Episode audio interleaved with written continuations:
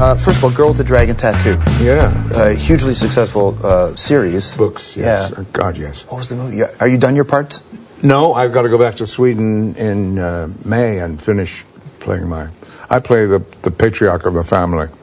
Uh, it's a terrific role, and, and I'm working for that wonderful director, David, uh, Fincher, Fincher yeah, who's surely going to win for uh, the social network.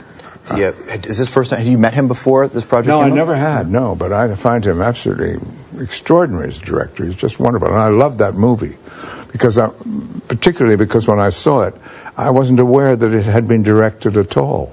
And that's surely the highest compliment you can give a director. Do you find that because uh, you, you have the history that you have and you have the career that you've had, that some directors don't direct you the way that you'd want to be, and they just have you come out and do your thing? Yeah, most most people let, have you come out and do your thing, and sometimes you're dying for help, but then obviously they're not going to give it to you. so you have to learn how to direct yourself, and that was a long time ago. You ha- you have to, and, there there are very few David Finchers in the world. You know, he's wonderful. He can he does too many takes, but he's wonderful.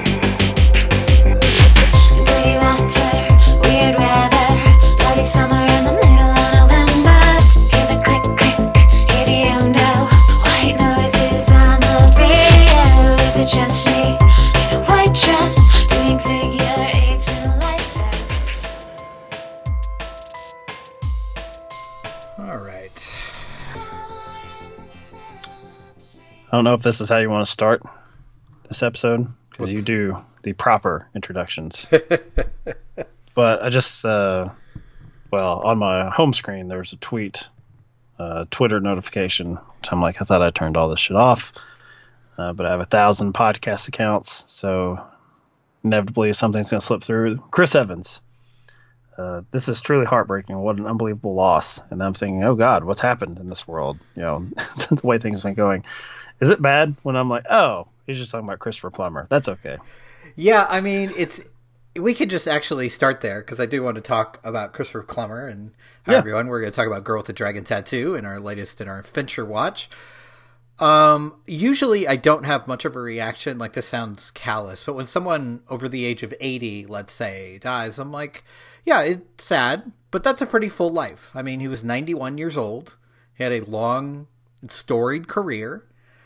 But I think a lot of it affected me a little more than it usually does, just because, like, he seemed, even at his advanced age, he seemed very vibrant um, and full of life. Uh, Very recently, like it's it's very interesting to talk about Girl with the Dragon Tattoo now, uh, because if you look at his role in Knives Out, uh, shockingly similar.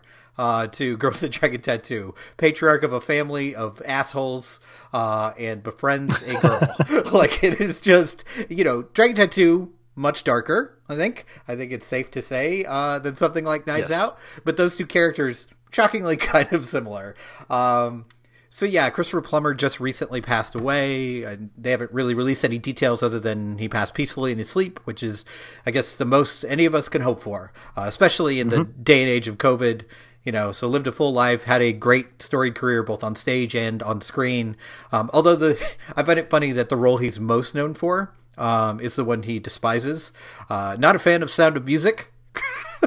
Christopher Plummer, he called it Yeah. repeatedly in interviews the sound of mucus because he just liked it so much. He kind of came around to it later in his career and said, like, I'm glad this movie exists. I'm glad people like it. It's just like he found it like overly sweet and kind of ridiculous, but he loved working with Julie Andrews. Uh, but other than that, he kind of had not a lot of nice things to say about his most famous role. So. He might be happy to know that uh, on IMDb, which they do have a big remembering Christopher Plummer uh, thing, is the like the first tab uh, that known for beginners, The Insider, All the Money in the World, and A Beautiful Mind.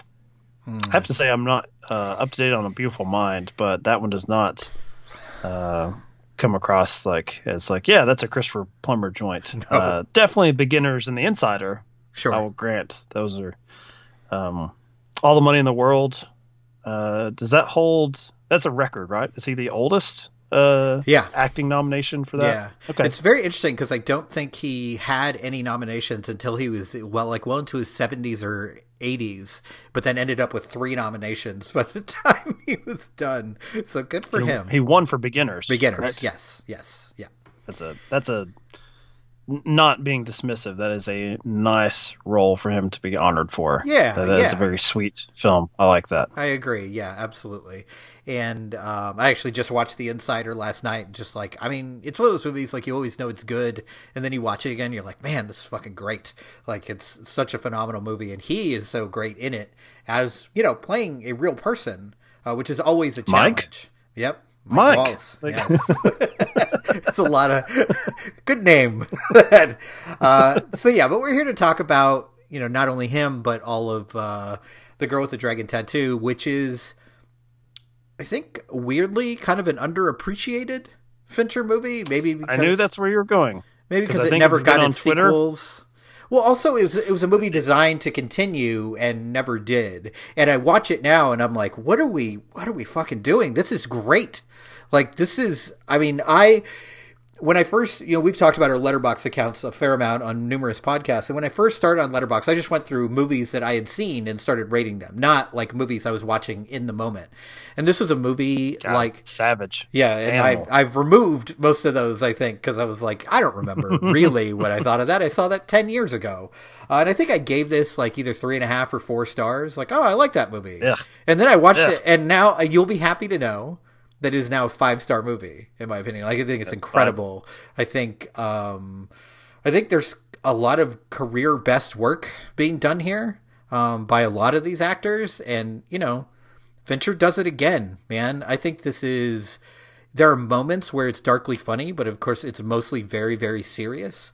Um, and I think he handles the tone of this very well.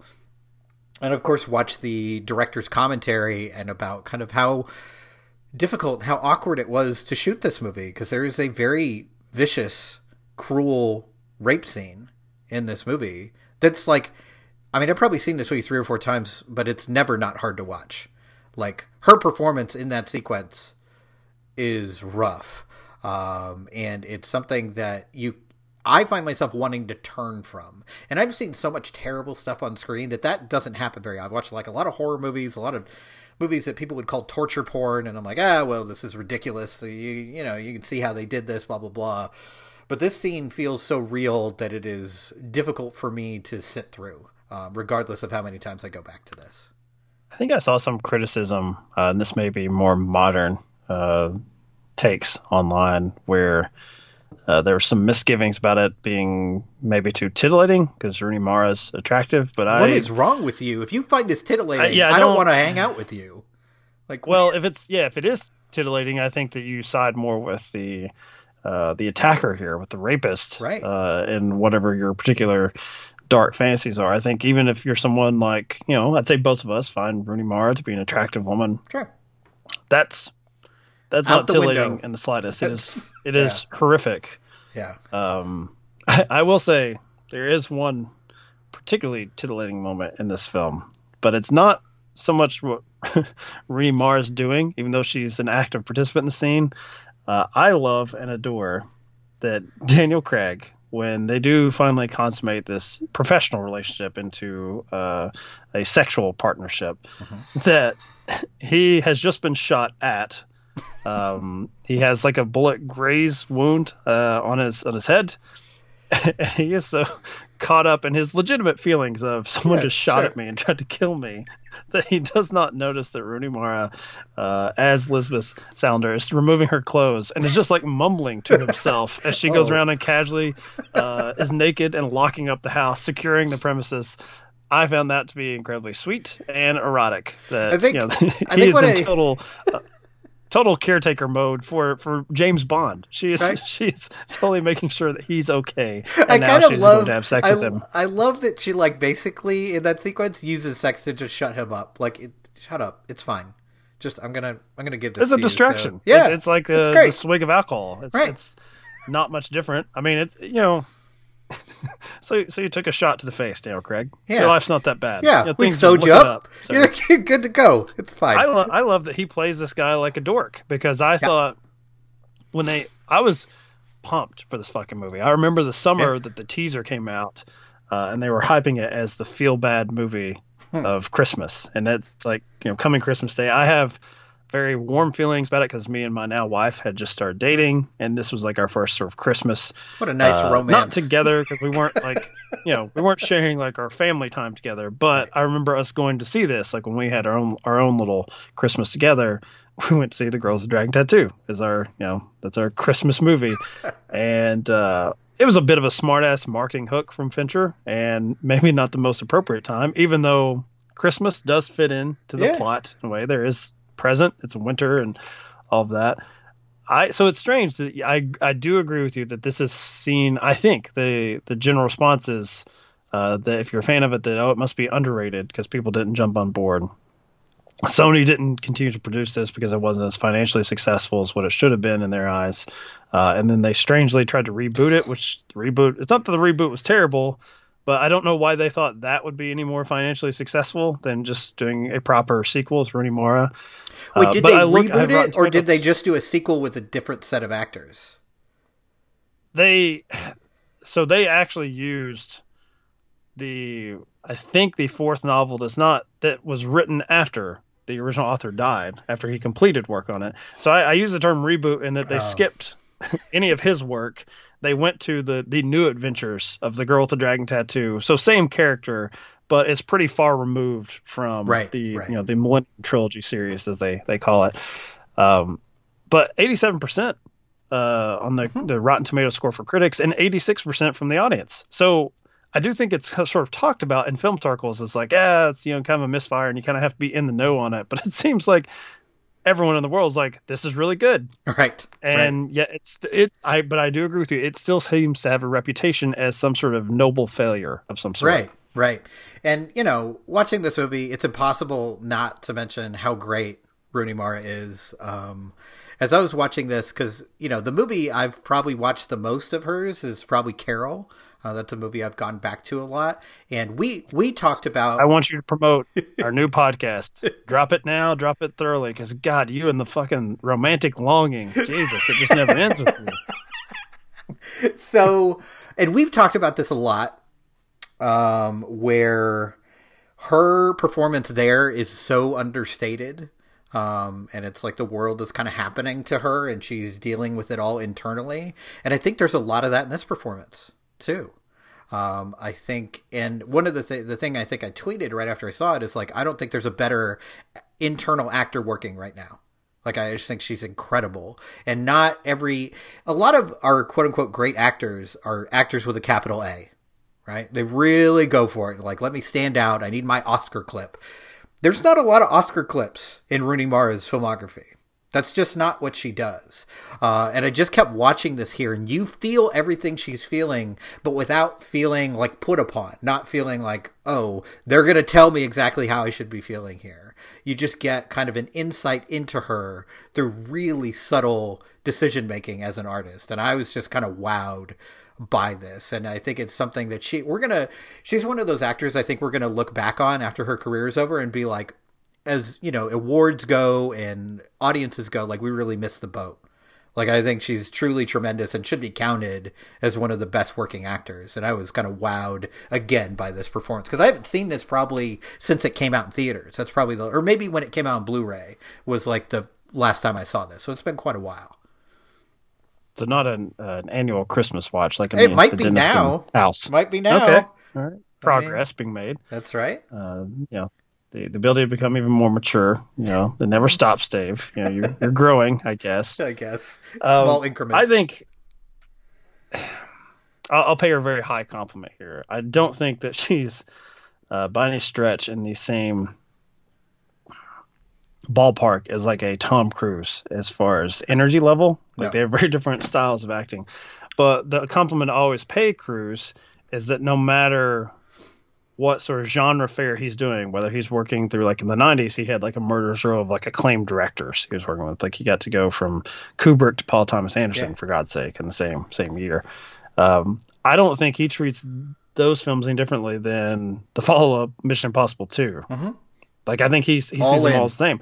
Actually, I see that from Rooney Mara as well. Like it's now it's more low-key energy, right but you know when you were talking about that i thought of her her brief i think just one proper scene in her which Mhm. is you know meant for for film snobs and film dorks, uh, and she's great in that. And yet I don't like it. in- Strange. you don't like her? I No, I mean, her is one of those movies that got a lot of great publicity, and like you know, it's Mm-hmm. yeah. something for our other show, Off Screen Death, feels like something I would choose, right? Like it is a very cinephile snob type of movie, and I just thought it was, yeah, it's, I, I got, it got the Mike Deniston reactions for me. Like it's pretty good, pretty it's good. fine, but like Yeah, not something that stuck with me. Like I've never wanted to watch it again. I've never like I don't dislike it, but it's not something I'm like, oh, I really need to watch her again. What a work of art! Like, nah, I'm good actually. I saw it once. Saw this this you know I think you uh on one of your other podcasts um was it Sober Cinema Sober Cinema. covered recently Yeah, we covered and I think we Yeah. had the same disconnect where I was like you said no to that beautiful woman what the fuck is wrong with Olivia? Wilde. yeah we can't Jesus, couldn't get over it. I just yeah. couldn't. I couldn't get back into the movie. yep Um, all right. Jared's Um, wrong. That's what I'm saying. God, uh, it always throws you for a curve when you learn more about your friends. Yeah. And the fact that he agreed with Theodore Twombly in that sequence, um, that was very unbecoming of my co-host. But compare that to something like pure genre fare, Soderbergh's Side Effects. I think she is treating them all as you know this is I, I'm playing a serious role, whether you know it's uh, lighthearted in tone or not. I am inhabiting a person. I'm I'm giving it a fully fleshed out, well thought out performance. yes. And I what I'm most impressed with with her and the girls dragging tattoo is I think that it would be very easy in this particular role to be overshadowed by the abrasive, purposely abrasive and hostile look of the character. Yes. Like she is someone who is challenging the norm. She's challenging everyone, daring them to uh, sort of look at her, uh, to look away, and it could just become far too theatrical. Uh, even if you're not doing anything, it's hard to develop that relationship that I started with that she does with Daniel Craig's journalist, where it feels like a natural friendship of sorts is formed, considering that she is a character that is purposely distant, which unfortunately the sequels would have gotten more into as far as her, her reasoning there in her childhood. Uh, so you would have gotten more more of the meat for Rooney Mara to, to dive into in those. Uh, but I still totally buy into it. I'm, I guess, just as intrigued as all these men that surround her, and some feel kind of protective over her. Um, and I never feel like she is just uh, in costume. I don't feel like it's Rooney Mara playing dress up like as you know the girl with the dragon tattoo, which is I think it's it's more difficult than uh, we probably realize for an, for an actor to sort of inhabit such an extreme character in this way. Yeah, yeah, absolutely agree. Um, I also think this is, you know, we're doing this double episode with Gone Girl, which I think is strangely appropriate uh, because both of these, like, I've been on record a bunch of times on Gone Girl, so that'll be a challenge to talk about in any kind of new way when we get there. But, you know, it's a trashy beach read. Um, and you're like, you're going to make a great movie out of this. All right. Uh, it's Fincher. I guess I'll do that. Um, and I kind of feel the same because I read, I read these books, that original trilogy, and it's not the same kind of trashy, but they're like really quick reads and like they, they don't feel super substantial. So it's not like, oh, we're making based on the novel. Like it's very, like Right. it doesn't feel like that, but yet he does it again. And I think honestly, this might be more impressive um, because like your lead character here you are introduced to so many characters right away and it is overwhelming um, and it shouldn't work. There's no way that this should work that you have this like well let me tell you the story of this family. Here's this random swedish name. Here's another random swedish name but you don't really need it. like it's just like oh jesus. But somehow because you have christopher plummer doing it i think that helps a great deal. He has that sense of um, sense of gravity to him that you're like, oh, I need to listen to this man. And I do think actually, even though he's a relatively minor character in this movie, I think the movie, the entire movie hinges on his performance. You have to believe that he has cared for and loved this girl who has been who has left, who has disappeared, who maybe has died for his entire life. That has to work. So when they finally While are reunited, it has to be a Being powerful somewhat moment. suspicious of him. right. keep the sort of locked room sort of murder mystery element of it, which he sort of cheekily acknowledges. Right. It's like, oh yes, the you know the person that hires the investigator. Obviously, you put him at the top of the list as well. Yeah. Um, yeah, it's a it's a dynamic, and I don't. I don't, because this isn't knocking against Christopher Plummer. I don't know if that totally works because I think he's so inherently likable that you're like, nah, it can't be. Like, um, it can't Hmm, be. interesting. I, I enjoy his presence too much. Yeah, I think I think it maybe depends on what you've seen of Christopher Pl- Christopher Plummer as an actor because I think he's had he's had a very interesting career as we've kind of talked about where sometimes he plays these very likable guys. Like if you watch Beginners yes he's like the most likable man in the world. But if you watch some of his older movies he also plays a villain very well. Like you're a big fan of The Silent Partner um where he's he's a villain in that and very convincing The scariest Santa Claus you'll ever see. Yes, absolutely. So I find it interesting that you still have this warm reaction to him. And I wonder if that's true for everybody. I do too. Like I and I think a lot of it's because I was introduced to Christopher Plummer as an older actor. Like I had seen Sound of Music when I was a kid, but I didn't know who that was. Um, so most of my connection to him is as an older actor who's someone who is very warm, even in something like this or in like Knives Out, which is again another murder mystery, but he's he's a a person that you look to not only in terms of authority but in terms of warmth. Like you really get on board with him. Um, so do you feel like this is a better more interesting mystery if you don't have that connection to christopher plummer or if you have a different actor in that role who you're a little like hmm, i don't know if i can trust this guy? No, I actually think it goes back to the information overload that you sort of spoke of. I think that for your own, and maybe I'm just speaking for myself, like the entertainment value of it, because it, like you, it's hard for me to just totally engage with it as new material because I had read the the books, at least the you know the original three, uh, before this came out, and I believe I had even seen the uh, Swedish language version. I didn't continue on with that trilogy, but at least I think I was aware of the first one. Uh, and never, that never really stuck with me. Like I felt like that was like the CBS you know, movie. it's funny. It's funny that you bring that up because I have those movies. Still have never watched Mm-hmm. them. I have the whole trilogy. I think that it was on sale, and I was like, "Ah, ten bucks for three movies, sure." And I've Yeah. never se- like, and I think Yeah. Fincher, like, God bless him, has kind of ruined it for me. Like, I can't imagine anyone Yes, else playing these yeah. characters. Um, but I think that I need to start crossing off the list pretty early on, and I'm comfortable with crossing off, uh, you know, Henrik here, the Christopher Plummer character, uh, just because it's it could get a little too convoluted uh, if I'm trying to keep all of the balls in the air as far as suspects, and uh, I yeah that so that's just me. I'm just like yeah, it's it's you know I don't think it's played to really take him seriously Right. um, as as a threat. Um, I can't say the same for uh, Stellan Skarsgård. I can't. Probably good. I think that might be maybe. It's strange to say maybe he's too big of a face that when he comes in, and that's actually I think Fincher tries to As in, he's too known. Absolve that. You mean? too known and you know to be playing like a middleman to be playing like the you know the Hmm. He has to be important. Like, I Like, you got Stellan Skarsgård, Yeah. so we're watching. right. Yeah. Um, Uh-huh. I, I think that they do a pretty good job by uh, they help uh, sort of shield that by having first off Robin Wright uh, as Daniel Craig's girlfriend. Uh, you know, I don't. I, I don't know what you know. They, they have a, a very sort of open relationship. She's a married woman who has um, not even affairs with him. Uh, you have Joely Richardson as another uh, like cousin that has like moved away from the family. So you have a lot of faces, which probably goes to probably how expensive this production was, where it couldn't make its money back even Right. if it was uh, mildly successful. So I think Fincher tries to hide it by saying that this is like an all-star cast, even in what seems to be thankless parts. But that, a lot of that goes back to the uh, the idea that this was going to be uh, a an English language trilogy. I think even what uh, Joel Kinnaman isn't he in like one brief sequence? Yeah, just, like, yeah. He's supposed to be in the sequel a lot. Yeah. Right. Mhm. Yeah. Yeah.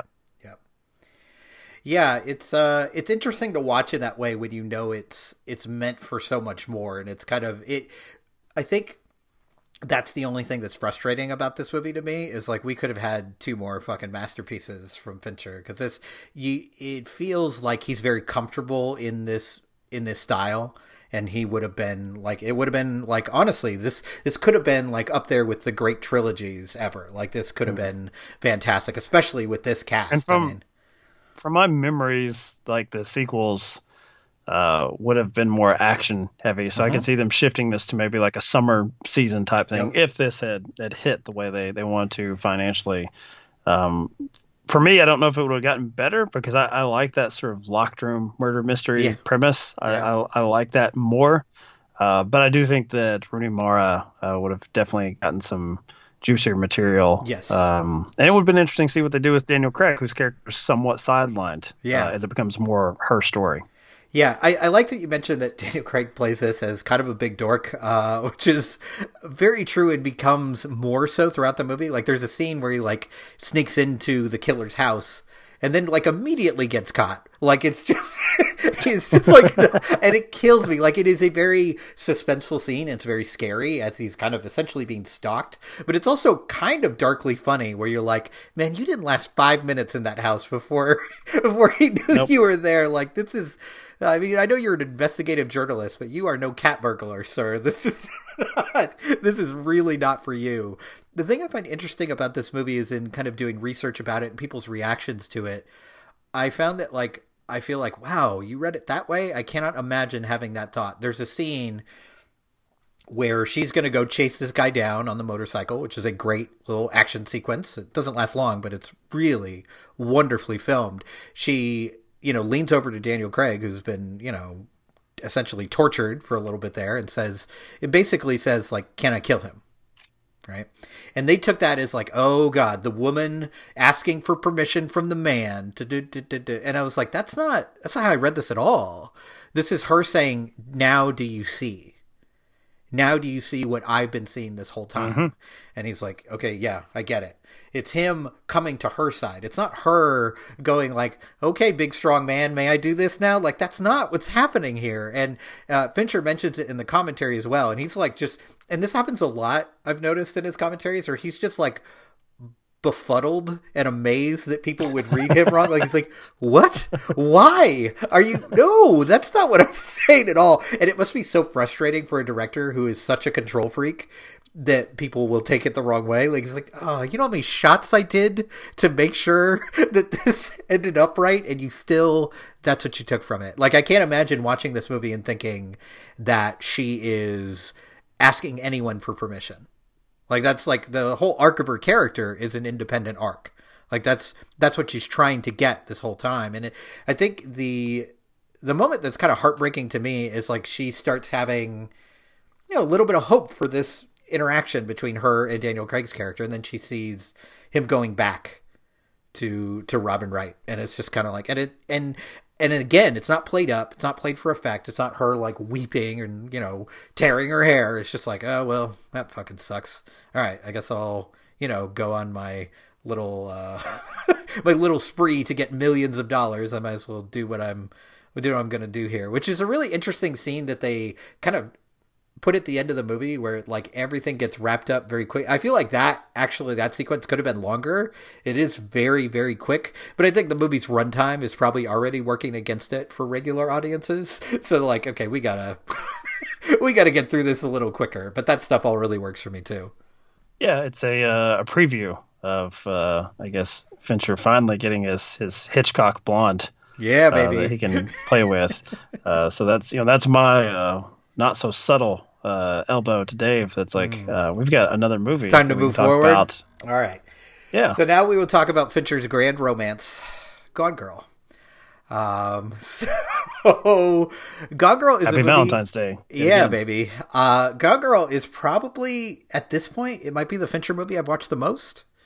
Uh, I find myself going back to that. this a lot, uh, not only for podcast purposes, which I think I've been on three or four podcasts talking about Gone Girl, um, but just in general. Wait a minute. What time period were you invited on to talk about Gone Girl?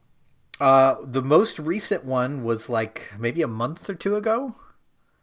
Um, and I, I I'm only throwing you under the bus in the sense of uh, Dave is a, a semi recently divorced man within the last few years. Did they come to you with that in mind?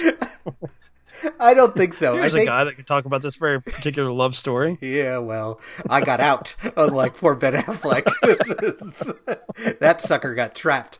Um, But I also go back to it just as an enjoyable movie to watch. I think it stands out from Fincher's filmography as maybe being the most most fun. I think Fight Club you can probably throw in there too. Uh, but this to me is the one like if I'm going to watch a fun Fincher movie, it's definitely going to be Gone Girl. Like I, I think it's because I think it's it's two excellent movies in one.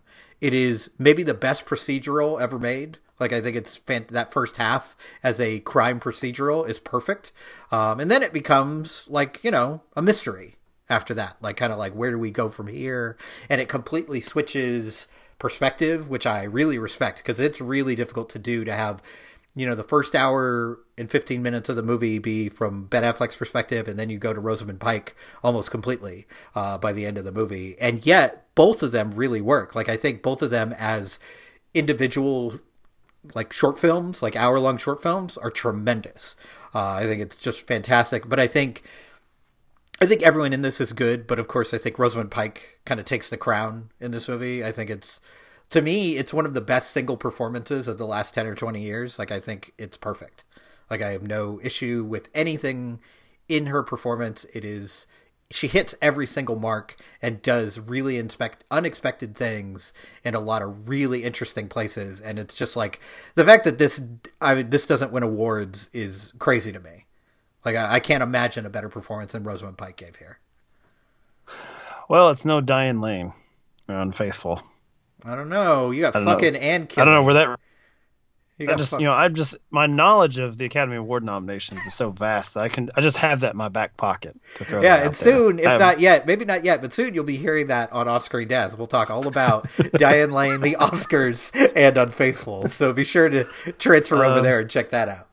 there it is interesting because I in in that particular conversation on that that podcast venture of ours I, I brought up Glenn Close and Fatal Attraction so I think that's probably there's a, a clear connection um, between Gone Girl and Fatal Attraction uh, in that you are seeing all all of the allure and power that this woman has uh, in the pursuit in the the chase of her uh, to be seen as good enough to to have her in a way, uh, and then to see her casually dismissed. Now, one's about an affair, and this is about a marriage. This is about more of the uh, the slow death of that particular intimacy, as opposed to uh, like a one night uh, dismissal.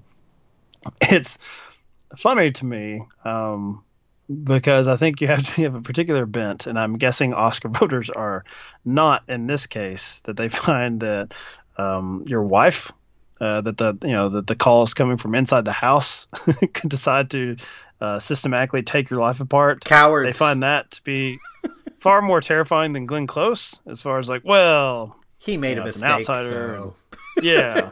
um, so that's that's why I, I threw Dave under the bus as far as being the divorced man because this is a film decidedly more about marriage uh, Yeah. than anything else. I mean, when you strip away the uh, the sort of popcorn stylings the of thriller, it and the, the, yeah. the fun of it, Mhm. um, and I, I think that it's probably the the last little bitter end. You know, so in, in the girl with the dragon tattoo, you're talking about maybe it's possibly the awkwardness of trying to wrap things up quickly, and that film ending with um, a very quiet, uh, isolated moment where the, the character is a voyeur into what her life could have been and doesn't even have uh, the confrontation with her lover. She instead throws his Christmas present. It's really nice, really cool leather jacket. I don't know if Daniel Craig is cool enough in that movie Not in that to movie. have that. No. James Bond, Craig, yes. Yes. Um, I think that um, it's just the last little twist of the knife here that possibly was the turnoff for people. If, if for for awards recognition for this being something that they were comfortable with, because it's it gets very creepy at the end. I mean the Oh yeah. the the premise itself is creepy. Whether like you're saying the first half where Ben Affleck is possibly someone who's killed his wife, then the turn where it's like no, she's fucking with him. She's faked her own death uh, to get her revenge on him for his his uh, cheating Ben Affleck ways, fucking on the couch yet again. I don't That's know right. why that comes to mind, but uh, I I think that's the the part where people may have enjoyed it up to that point, but they don't they don't like how the decision making, the the thought process that goes into Ben Affleck deciding to uh, to stay. I think most people probably find themselves um, on Carrie Coon's side as far as like, are are you insane? Like, what what are you doing? Like, and uh, yeah, it's just it's for all the fun we've had. Maybe it's just too much of a downer for for people. Yeah, maybe. And you mentioned the cheating, and there's something very, very funny and maybe offensive that came up during Fincher's commentary when he was talking about Emily Ratajkowski, uh, who's the you know the college girl who he's cheating with, and when he said he was looking for someone to cast, he was like, "I need someone that." Every woman in the audience is going to recoil from, and every man is going to lean forward and be like, I get it. and he was like, Yeah, and somebody showed me the Blurred Lines music video, and I was like, Yep, that that that's about right.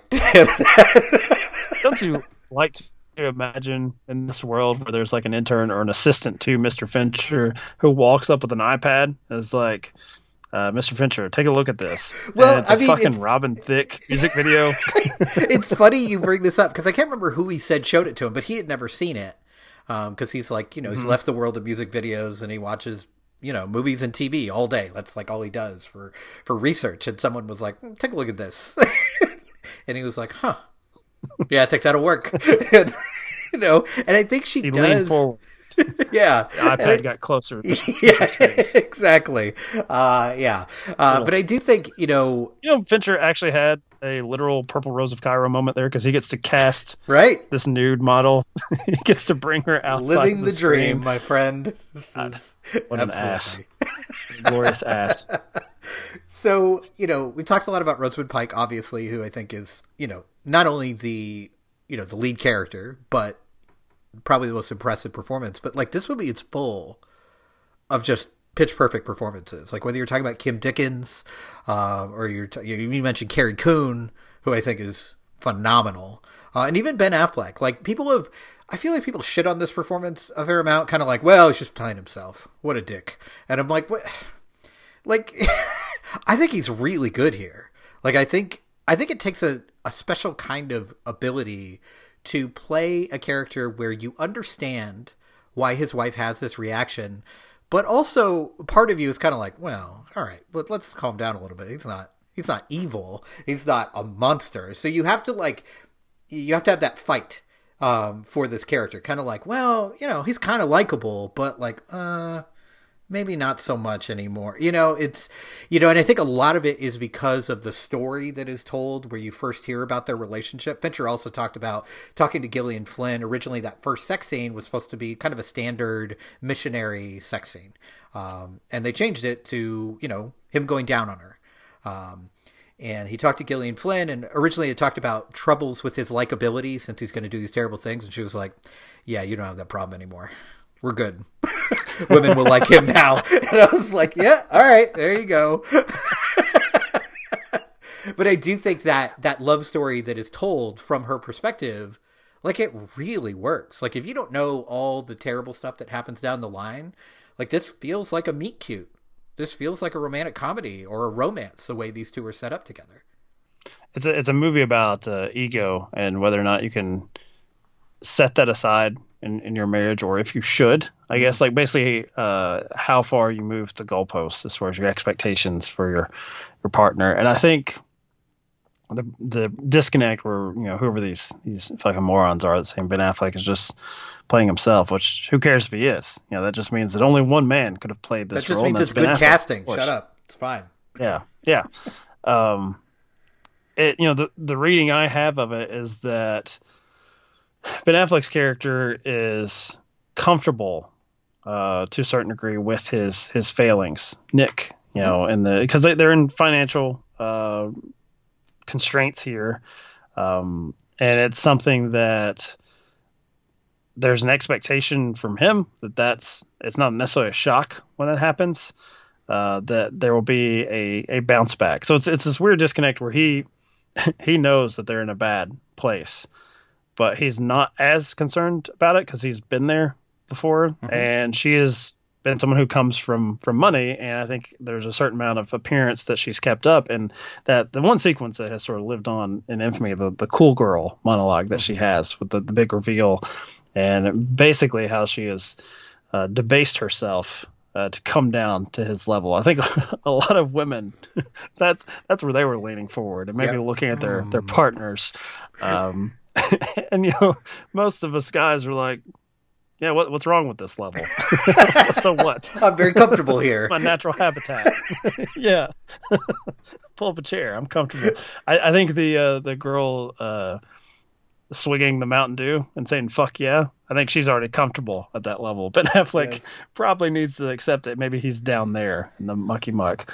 Uh, that's to me. That to me is what's interesting as far as both these characters being deeply flawed. So even if you remove the um, you know the, the frame, the literal framing device of this guy possibly murdering his wife, and that's her her revenge on him, is that they they both are two very egotistical people uh, who don't want to, I guess you know, shame each other or themselves by trying to bridge whatever that disconnect is. Like that, my my favorite sequence is not the cool girl sequence because I'm a guy was as soon as they're done having uh, sex, where I don't believe he's even looking at her. It's like up against the wall, where he immediately, as soon as uh, the sex is over, it's very much a uh, Patrick Warburton from Seinfeld, like that that infamous like feels like an Arby's night from Seinfeld. It's like you know, what is Go it to like, Outback. how about Outback Outback tonight? You know that sort of thing.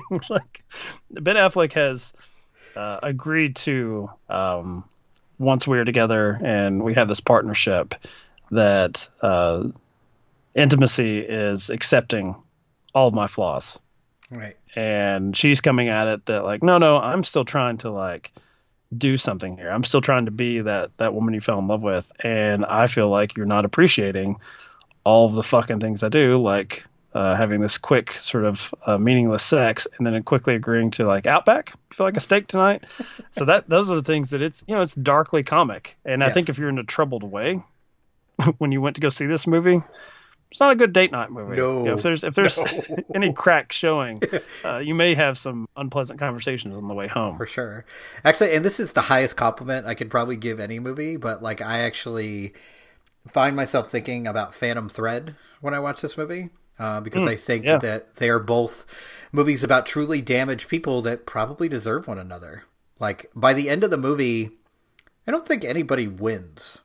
Um, I don't. I don't take this as a like like you know, you know, Rosamund Pike is like, oh, she destroyed Ben Affleck and now she has him trapped. She's still doing things she doesn't like. She doesn't want to have kids. Are you fucking kidding me? But now she's now she's willing to because she is getting something out of this. She has shown him, and you mentioned like showing all the flaws and kind of living living in the mucky muck essentially. And now he knows her flaws too. He knows finally who she really is. She's always known who he is. He's not real hard to fucking figure out. Uh, he's just a fucking dumb idiot man. Uh, so he's easy to figure out. But she's got some buried corpses. She's got some secrets, and now he's seen it and is, isn't going to leave. So Here's now where they belong we're going to lose our listeners, um, which is why, you know, why we're starting something else. That's right. So this is the jumping off point for people if they don't want to continue listening to these two morons. Uh, talk about misreading the film. Uh, I think you and I are on the same side that when she's, um, you know, they're they're showering together in the buff, uh, just so there's no uh, uh, phone tapping going on. Uh-huh. There's no wires on their body listening in the conversation. Um, when she says "I've killed for you," like how many other women have you been with Yeah. that can say that? I feel like you and I were like, That's a good, good point. point. like, shower shower sex is about to commence. Oh, Like, yeah. I- like, She is the fucking one. Like how how dare you? I don't feel like that's probably the intention of the film for a general audience. Uh, I, th- I think you're meant to live with that unease of you know the, the choices that both of these characters made. That point you're bringing up, where you know marriage is seen as some sort of battle to be won, where there's going to be a victor. But you know if you if you have to wage those battles just to maintain it, you're you know you're you've lost as well. Uh, Like this, what that was pretty popular in the what late '80s, early '90s, like War of the Roses, those type of films where you know they, they took it to that sort of heightened uh, fashion of like you know literal uh, physical battle in this uh, marital space.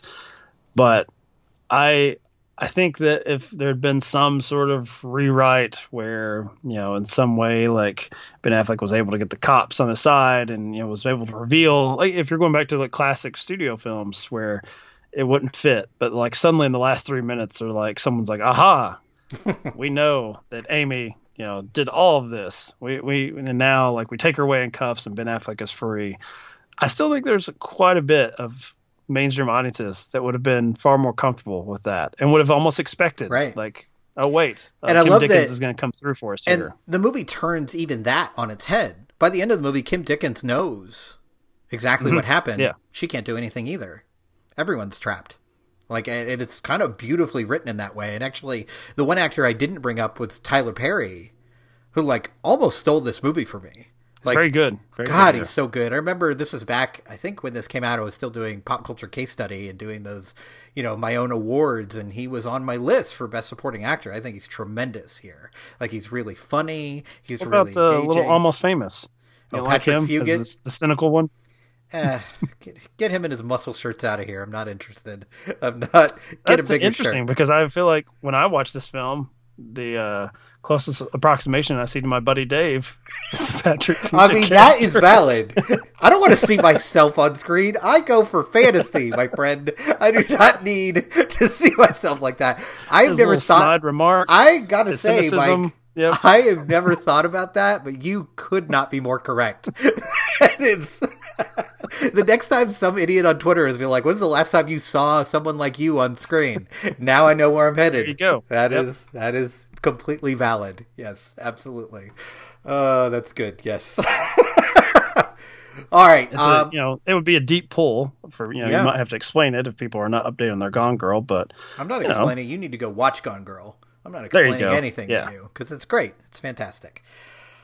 All right. Um. So, uh, it's a it's a really interesting double feature, I think, because as I mentioned, they are both kind of trashy reads, but they're such different movies. Like when you talk about the tone of these movies. Um, you know, the first one, Girl to Dragon Tattoo, much, much more dark, much more, strangely, much more fucked up, even though Gone Girl is a movie about, you know, someone setting up their husband to go to jail, willing to kill themselves. Again, we're suicide in a lot of our podcast episodes lately. Um, and then getting to the point where, you know, little Doogie Howser has the best death possible uh, in the history of the world. That's that's the way to go got an argument with my co-host on 99 from 99 Ben Zook saying like if I had to go having sex with Rosamund Pike and having my Mid-coitus? throat slit. He's like, Yeah. yeah, but he's like, that's a horribly violent way to go. I'm like, well, it's over with. And It's over like, quick. And you, you know, you went out presumably doing what you love. Yeah. yeah. So, Absolutely. um, yeah, I mean, I assume we, uh, you know, maybe like some sort of like pill that you just fall asleep, you know, post I don't know, but man. I still might go the You like the Rosamund Pike theatricality ride. of it?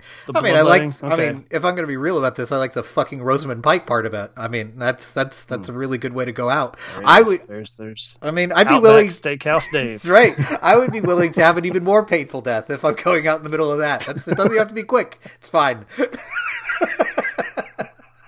Look, I am who I am. You bring this out in me. this is what happens.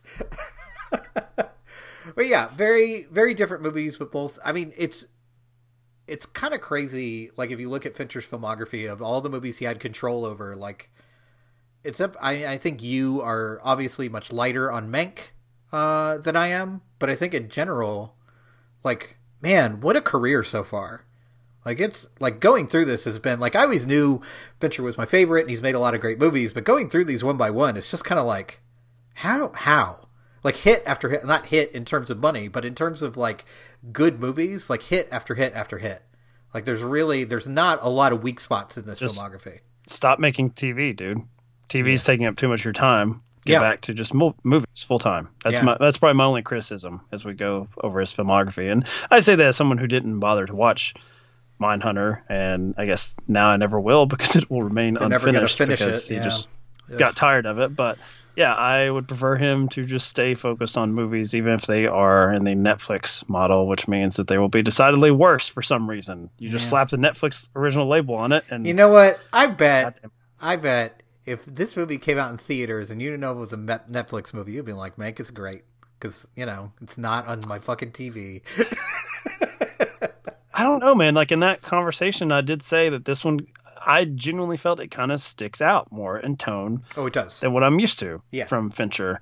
And uh, yeah, I mean, I it's I wasn't just trying to stir the pot when I'm like, yeah, put that together with Alien Three because it's about the fucking same to me.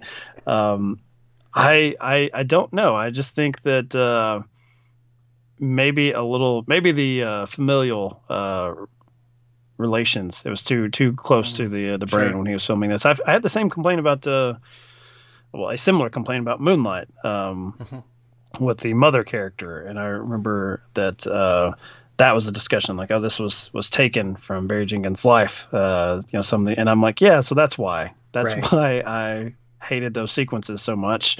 Um, and instead, Fincher does this to me for damn near over two hours. Uh, I, I'm all in favor of the puking on the carpet, the drinking, moment. Mhm. that's all great.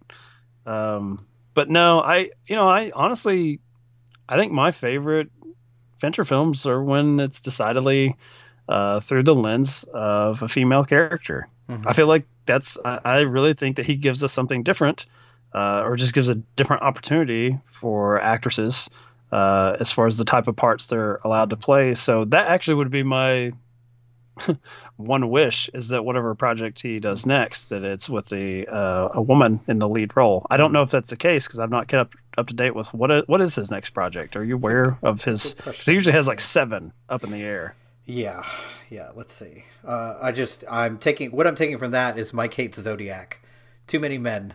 Not interested. Uh, it looks like there's just one thing in development.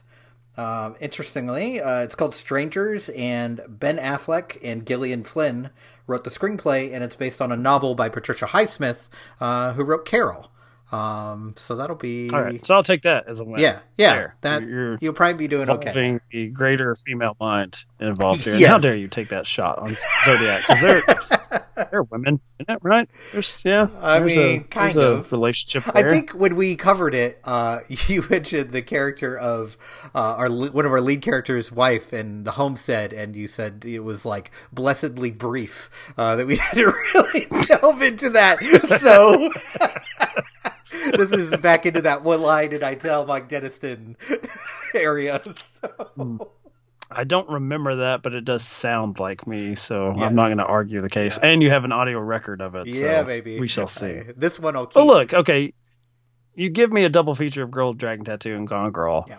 What am I going to stop asking for for women in lead roles in No, Fincher you films? You absolutely shouldn't after these two. I mean, it's pretty pretty impressive. And you know, even in his most recent movie, Mank, uh, the the part you liked the most was the female role. Yes. So you're on you're on a hot streak there. So I was wondering, as you've watched now all of Fincher's movies, uh, kind of mainline them over the last couple months, did anything surprise you, or was did anything change as far as like you know movies that you enjoyed, or movies maybe you enjoyed less? Did did this have like an impact on your view of him as a director? I think um I think probably the biggest change uh, just for me personally was rewatching The Curious Case of Benjamin Button, which in that conversation we talked about. You know, it's a film about facing mortality and uh, and aging, and so I think that it naturally um, hits home more as you get older. Yeah. Um, the one that I came in all defensive about, even at the start of this very conversation, was the girl with the dragon tattoo. As far as like, no, it's always been fucking great. You Johnny come lately. Stop trying to rewrite history. Everyone loved it. Uh, but I, I do think that even me being early on this one and excited about it, that I still have a I have a deeper appreciation of it uh, as more than just the genre fare that I think it's it's Right. seen as. Like, oh, the Social Network was was the peak. Fincher that seems to be the agreed upon best. Zodiac maybe you know is you would have some votes cast that there as well, but. Uh, Girls Dragon Tattoo was the the quote unquote fun one. You know, he did the important film with Social Network that's going to talk about this generation and be the best film of the decade for the 2010s. Uh, and then we'll do a throwaway uh, popcorn thriller. I don't know if I feel that way though. I think watching them in succession, I don't know if someone can reasonably say the Girl with Dragon Tattoo is just uh, you know the uh, the the Lost World uh, or something like Spielberg. It's like summer, you know, summer popcorn movie before he does his attempted Oscar fare, which that's probably a poor comparison because I think uh, like Amistad might have been the, the Lost World year. I, So I don't think Fincher's done anything like that. Uh, also, but I didn't want to bring Schindler's List and Jurassic Park into the conversation. Yeah. You see, I was trying to. Yeah, I was trying to I take my you. shots I I see you. Yeah. Yeah, I actually, I mean, this this probably feels like sacrilege to a lot of cinephiles, but I think Girl with the Dragon Tattoo is a better movie than The Social Network. I would I would take that. Oh, over. wow. Okay. Yeah, I mean now now it's come over the top here. yeah, I mean, and I think a lot of that comes from watching them back to back. Um, I think I think the Social Network gets a lot of praise as it should. I think it's a great movie, and I would love it if it won the Oscar that year. Uh, and I think I, I'll put this at the beginning of this episode because we're talking so much about Christopher Plummer. It was kind of heartbreaking because he's you know he's being interviewed about Girl with the Dragon Tattoo, and they're like, "Yeah, Fincher's great, and he will surely win the Oscar for the Social Network." And I was like, "Oh." Mm. I wish you were right, sir, but that is not exactly what happened. But I think I think Girls with Dragon Tattoo is just a more challenging movie to me. I think it you know, and that's strange to say considering Social Network is a movie about fucking Facebook. Um, but I think it's, you know, we talked about this on this episode. It's very Shakespearean. It's about betrayal. Like this is not definitely it's not necessarily a new thing. It's a new setting. Uh, and it's done perfectly well. Uh, but this, I mean, this is like it's asking a lot of his audience, and I think he really he and yet still hits all those marks, and I think it's just incredible. And I I did not expect that going into watching all these movies that I would be higher on Girl with the Dragon Tattoo than maybe any of the movies that we've covered. Like this is the one that I'm walking away from just like, wow, that is a fucking good movie. This is the one that's really and Hmm. I'm gonna take this as a win You should. It is the because I came into it wanting to really change, you know, the hearts and minds on the game, which now has like the proper Criterion collection. Yes. Uh, but I've always felt like the you know the game was the one the the little bastard stepchild that was not getting the love that deserved. But uh, now you're telling me people are hating on the girl with the dragon tattoo, and it's just you know we just can't have nice things. That's right. Uh, that that is timeless. We go back to I the mean- late '90s. Well, it also it also goes back to. Mike just telling me just turn off Twitter, just do it, and I think that's probably it's probably a good call. I think.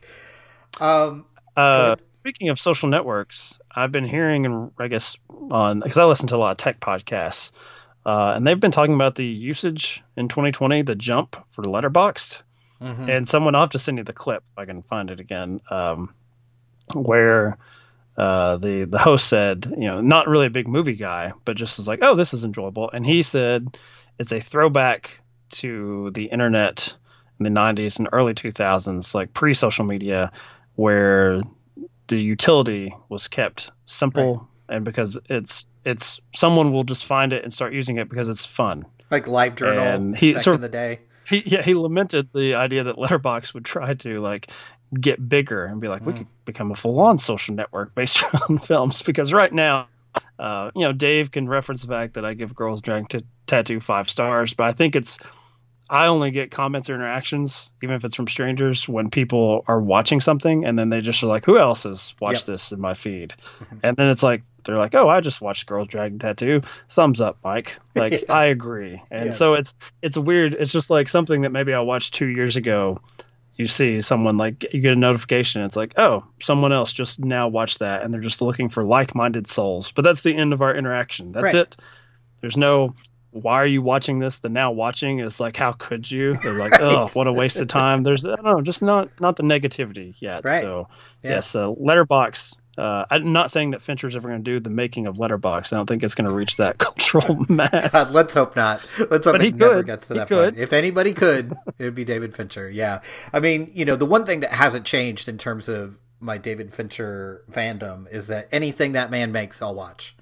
Like, I don't care what it's about. Like, and he proved that point with the social network. Like, if you're gonna, if you're a good enough director to make me want to make a want to watch a movie about Mark Zuckerberg, I'll watch damn near anything. So I can't imagine a subject matter that he wants to tackle that I'm like, hmm, not interested. Sorry, Finch, that's that's not going to happen for me. So, you know, I'm ready to go. Um, but what I would like to talk about, Mike, is what we're going to be doing next, because uh, this is uh, this is going away.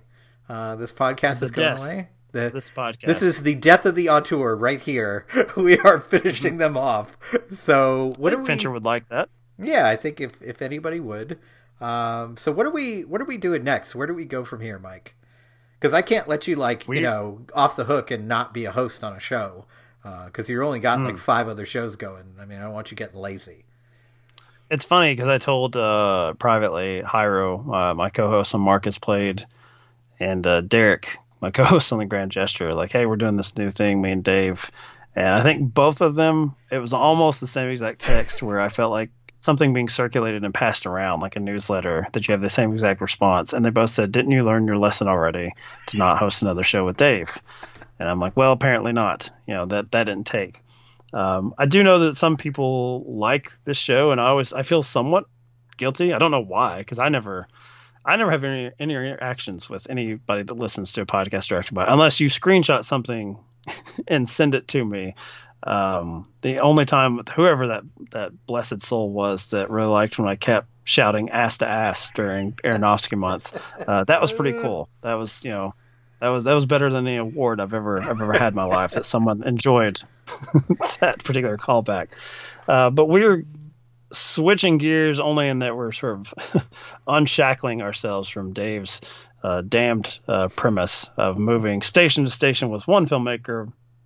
However, I'm still giving Dave uh, something to work off of because Dave likes to have structure, Structure. Whereas need. I I would just rather talk about whatever movie I just happened to watch that week.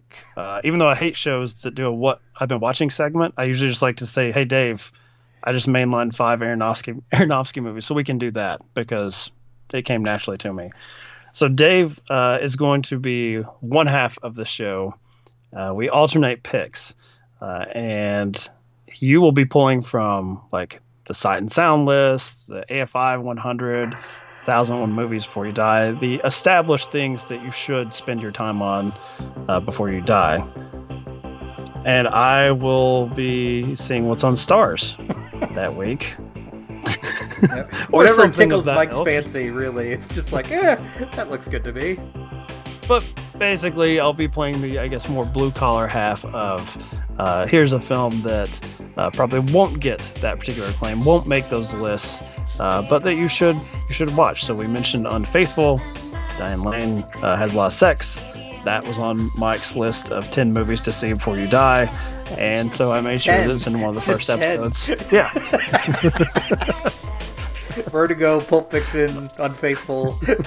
Right something like that uh, and the podcast is called off screen death because you know um, as dave will show as he keeps picking films that are based around suicide for some reason um, there there is a limited amount of time that we have on this uh, spectral plane here uh, to watch all these movies. And now more than ever there's far too much content for anyone even a, a cinephile to really keep up with saying oh i just watch everything. Uh, so the, the idea behind the podcast is uh, you know do we work off a, a set structure a set list um, or do we do we find our own way in the perverted wilderness that is mike's brain and i think you know which side the, the masses will come down on it'll be mine but dave will be there to class it up so every other episode will be something respectable respectful uh, and then I'll, I'll i'll bring in the sex That's right. It's a, Lots of sex. It's the perfect podcast marriage. That that works out just right. Uh, just like the perfect marriage in Gone Girl, which we just talked about. So that is that is where we're yes headed. it's so- just like that you're you were trapped in this podcast marriage with us That's right. on off-screen death i don't know if we're selling it dave the logo's pretty cool how about that The logo's good. look it You up should- now Yeah, you should, nice. um, you know, move in terms of, you know, podcast feeds. Uh, just look up off screen Death. It's on, you know, all your podcast apps ready to go. And you can follow us on Twitter at Offscreen Death and on Instagram at the Offscreen Death because someone Ugh, took that idea and I know that hate it. just rankles Mike so much. So please follow us there. We'll continue to watch, you know, some really good movies. Um, I'll bring in the cinephile aspect, and Mike will bring in the fun. Uh, and we'd love, you know, to hear from you and which side that you land on. Uh, if you want to be respected or loved, those are your two options. Come join us at Offscreen Death. But